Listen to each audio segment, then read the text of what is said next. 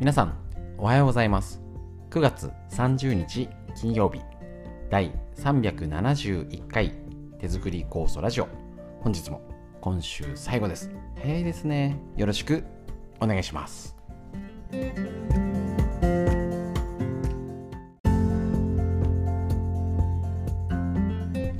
こちら手作り酵素ラジオは埼玉県本庄市にあります芦沢治療院よりお届けしております。私の母親が手作り酵素を始めて35年ほど経ちまして、北海道帯広市にあります十勝金星社川村文夫先生に長年ご指導をいただいておりまして、家族で酵素を飲み、治療院ということで酵素の指導ですね、作り方一緒に仕込みましょうって会をやったり、いろんな勉強会やっております。で、コロナの影響でいろいろやり方を挑戦しておりまして、基本ね、酵素仕込むのは自分で仕込みましょう。初めての方がこれを聞くと酵素が分かるっていう流れにはなっておりません。申し訳ございません。初めて作りたい方はどうぞ十勝金星社に問い合わせをしてみてください。こちらのラジオは酵素をもう作っていろいろ飲んでるよ、家族でやってるよっていう方が、もっとこのコロナとか病気、これからまたはね、うつとか生活習慣病、がんやらね、もうなんか減る要素がないんで、っ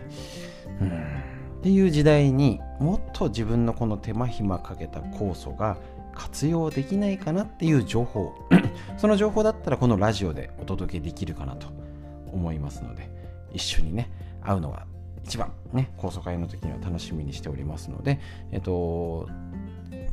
の情報だけだったら子育て中、病気療養中、介護中の方もお家で聞けますので、一緒に勉強していきましょう。本日もよろしくお願いします。は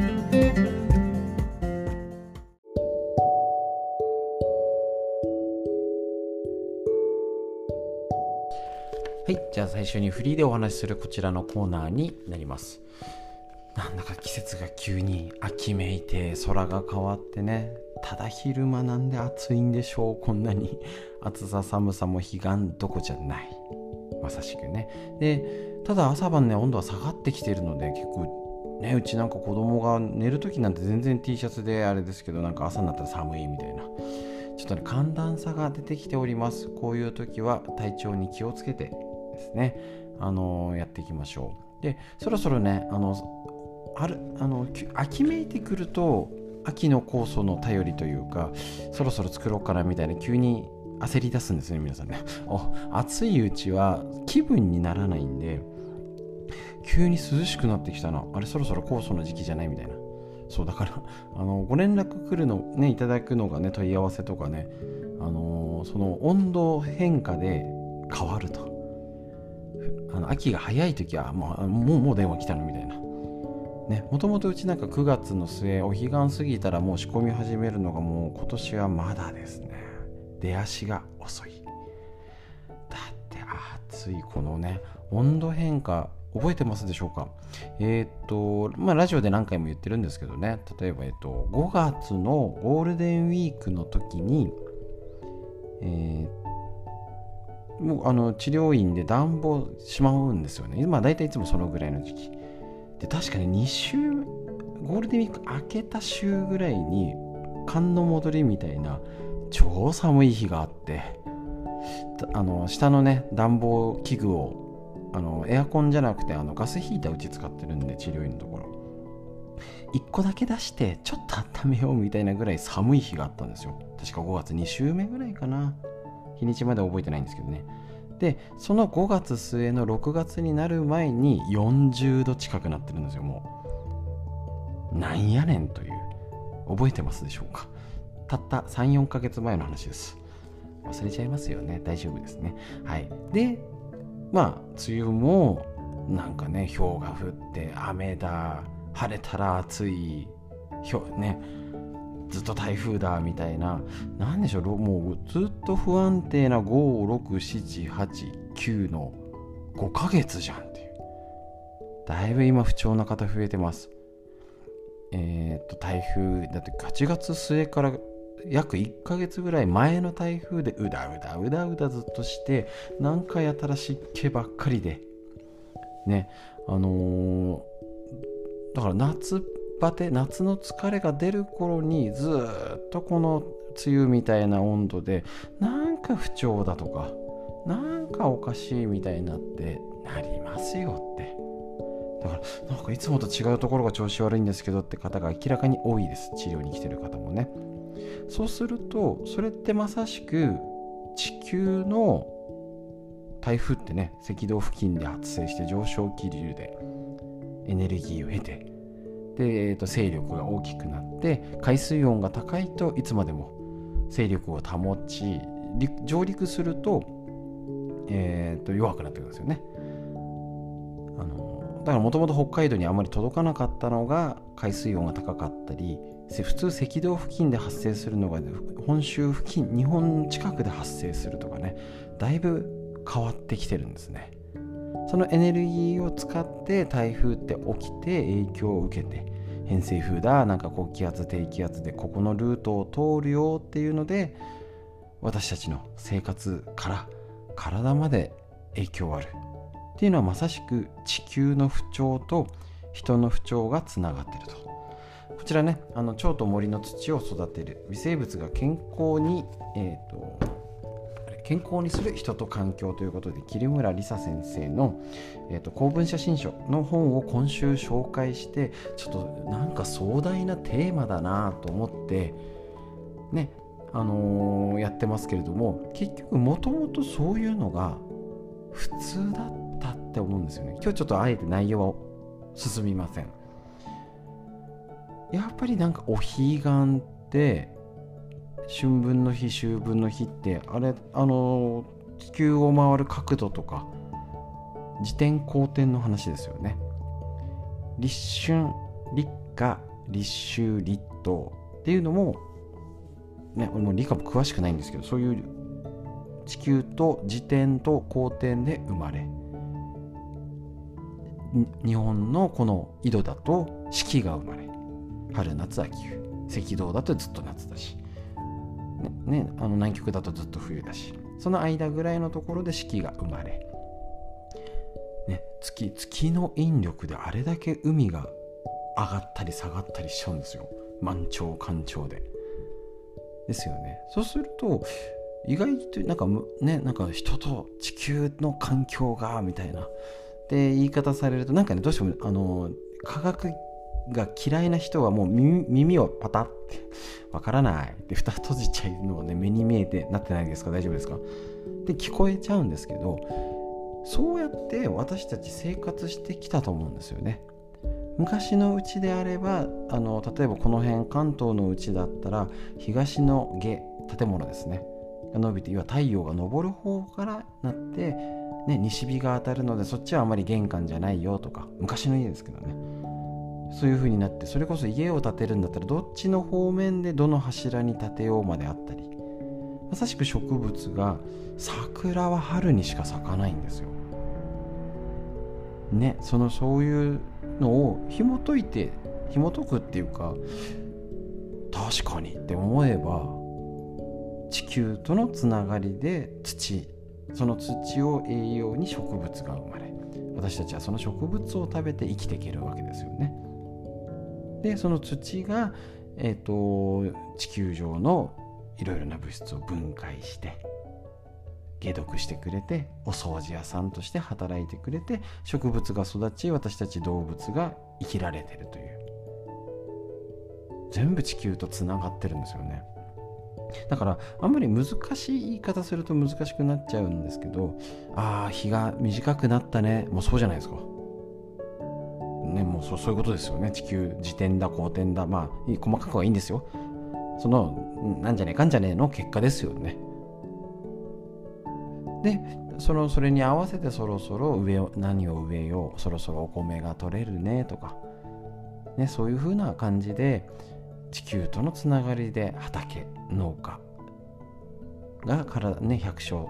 さんがですね、農家野菜を育ててくれて、それを食べて生きてると。そういう全体を見据えた上での食べるものだったり、あくまで私たちがいると、そういうことをやっぱり十勝金星社川村先生は言いたかったんじゃないかなとは思うんですけど、なかなかそういう考えにつながらないから、ね、よく言ったことあるんですけど、草津の湯畑を見てこれで地球がわかるって言われて、わかんねえなと思ってあれですけど、でもこういうそのつながりというふうに感じたら、よく浅間の鬼押し出しとかも何度も行って、その要は地球ね、地震火山活動、地球ですよね、地球の動きですよね、マグマまさしく、地震もそうですよね、でさっき言った台風もそうだし、もう全てが地球とのことなんですけど、なんかただ毎日生活してるとそんなこと考えないし、ああ起きた、お腹すいた、何食べようみたいな、ああテレビこれ見て、ああ寝ようかなみたいな、毎日送っちゃってるとわからないんです。きっと昔はもう目の前にこれを、野菜を植えたら育つのか、そういう現実との問題があって、生きながらえるためにどうしようかな、どうやってその今植物を利用しようかな、服にしたりとか道具にしたりですよね。そういうことをして、あ、じゃあこれは吊るしとこうかな、これはこの時取っちゃダメなんだな、そうやってもう生きるか死ぬかの選択の時に、もう現実として地球がうんぬんみたいなのなんか考えてたから、 お祝いだったり五穀豊穣を祈ったりとかお祭りにつながってるんかなと思います。だからそういうことが意味が変わっちゃってきてる今を、なんか難しそうに言ってますけど、あくまでその一つだから、まあ全体として見ようよ、ね、肩が痛い、ね、体だったら肩が痛いから肩だけもんだってよくなんないしね、なんかこの栄養素が足りてない、ビタミンなんかね、カルシウムが足りないからカルシウム取ればいい、そんな風になってないってことですからね。サプリメントのあれだけの量をのね、ビタミン C こんなにたっぷりっていう気がなってないですもんね。そういうものを取ってないんですから、きっとそういういろいろが地球のこととかをなんとなく勉強すると、なんかこの辺りかなっていうのを見えてくると思っておりますので、なんか長くなっちゃいました。なんとなくこの本を参考に、私自身のだと、あ、先生が川村先生言いたかったのここかなっていうのがなんかつながってくる。でも、あ、手作り構想ってなんか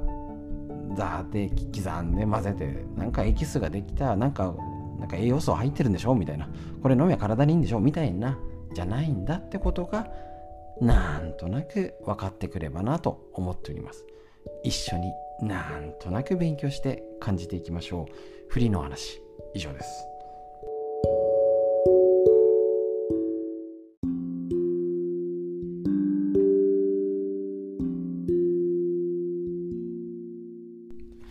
続いて脳を元気にするお話、40歳から始める脳の老化を防ぐ習慣、和田秀樹先生のディスカバー形式。こちら、ね、脳を元気にするための実際な行動、どうしたらいいのをもう見開き2ページで今37個目。覚えてます？最初忘れてるでしょ。はい、また復習しますから大丈夫です。また来週頭やりましょうかね。ね、大丈夫です。焦らずいきましょう。はい、今日のページ、欲しいもの、欲しかったものを買ってみる。たまたま出先で欲しいなと思う商品に出会った時、だいたいすぐに買う人、買うか迷っちゃう人、迷った挙句に買わない人の3タイプに分かれると。結構迷った挙句買わない場合があるな。最も同じ人でも商品の価格などによって行動パターンは異なってくるのですが、仮に少々値は張るけど自分のこれまでのワードロープにはないとてもおしゃれな服に出会った場合、見た瞬間欲しいなと思いますが、値札を見てでも高いなときて、それからこの服を着て出かける機会もあんまりないかな、細身だからそのうちすぐ着れなくなるかもと、どんどん心にブレーキをかかっていってしまうかもしれません。これ多分誰でもありますよね。パンパンパンって、まあできる人いますけど、まあ一部ですもんね。しかしここで買わずに帰ってきてしまうと、もし手に入れてたらそこから始まるであろう新しい世界を見ることなく終わってしまいます。ちょうどネットでね見たやつで、60歳に音楽を始めようと思った方、すいません、ざっくり省略してお話しします。60歳で楽器を始めようと思って、もう年だからと思ったけど、その方90歳になって後悔してるんです。あの時始めてたら30年もできたじゃん。いや、今が一番若い時です。その服を着れば普段は気後れして踏み入れることのなかった場所にも行ってみようと気になるかもしれません。そこで新しい刺激に触れ、前頭葉が喜んでくれるチャンスがあったかもしれないのに、その機会を逃してしまうことになるんです。いつか行けたらなは絶対行けません。せめて何日もね、来年には行こうとか、ここね、海外は行けなくてもここはもうこんだけ我慢してんだから行こうとかね。欲求にブレーキをかければ好奇心にもブレーキがかかってしまいます。そうすると脳には欲求不満が残り、老化へのアクセルがかかってしまう。だからずっとなんか欲しいけどどうしようって言ってたものを、やっぱりね、いきなり何億とかじゃ買えないじゃんですけど、案外他の人から見たらそれぐらいならすぐできないみたいなことって多いんですよ。なんか心のブレーキかけちゃってるんです、自分に。で、人から見たら大したことなくないってことかもしれないし、頑張んなきゃいけないことかもしれません。ただ今しかもうチャンスありません。今が最高のチャンスです。脳の老化を防ぐ習慣、以上です。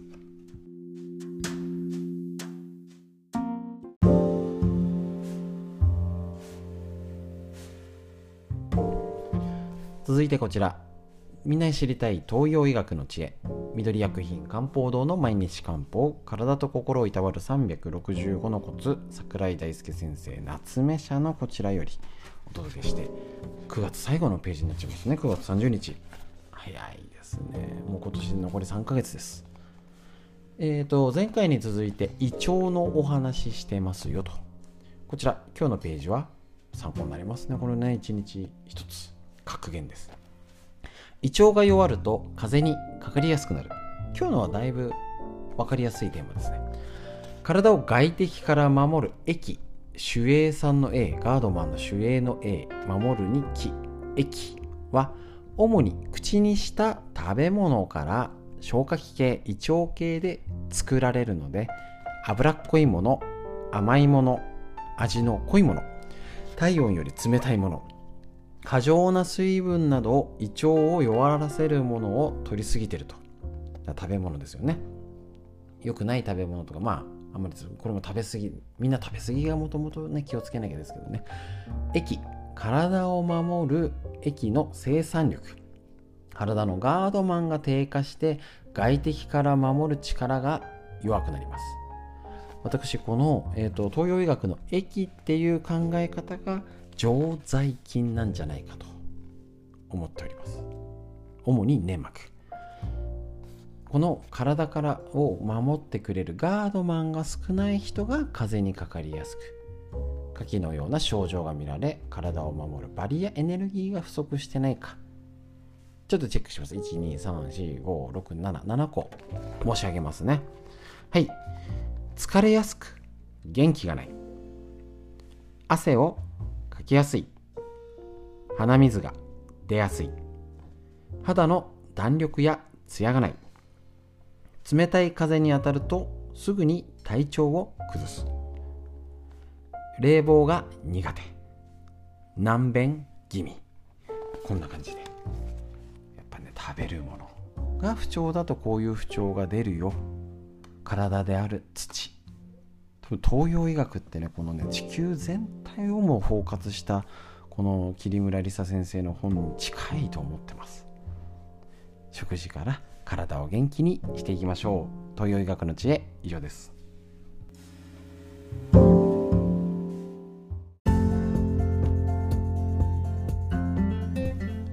ということで、今週はこの桐村先生のこの人の不調と地球の不調はつながっているというね、この本、人は森であり腸内に土を持つっていうね、消化管で人は自然とつながってるみたいなね、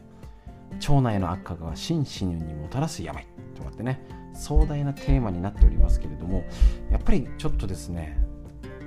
大事かなと。で、勝手に結論言っちゃうと、ただ手作り酵素を何も考えずにバーッと飲んでるだけだとやっぱダメだし、それに追いつかないぐらい環境が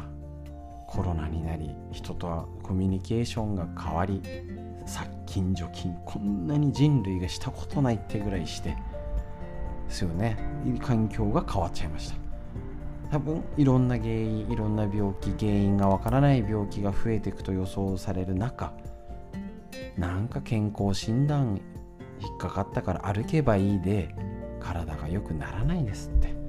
みんなそこそこ食事に気をつけてね、酵素も飲んだり、他気をつけて、ストレスがないように努めたり、なんか気をつけて、こんな話してます。だからもうちょっとね視野を広げて、大きな目でちょっと、難しい勉強じゃなくていいんですよ。ちょっと視野を大きくしてみて、ちょっと体っていうものを見てみて、手作り酵素ってだから必要なんだっていうことをちょっと腑に落ちるような勉強が、ちょっとこれからね酵素シーズンですのでできたらと思って、この本を選びました。まだ目次中身に入ってませんけど、これぐらいがちょうどいいと思います。一緒に勉強して、ね、少しずつ体になじませていきましょう。はい、それでは今週最後、しっかり深呼吸してね、体のね、地球のエネルギーを吸いましょう。体の中の毒素吐き出しましょう。しっかり息吸って吐きましょう。はい、しっかり息吸って吐きます。息がしっかりできると生きられます。しっかり呼吸して、空を見上げて、下ばっかり向いてちゃダメですよ。上を見上げて、空を見上げて。本日も今週も最後までお聞きくださいましてありがとうございました。皆さんにとってより良い一日、より良い週末になりますように。本日もありがとうございました。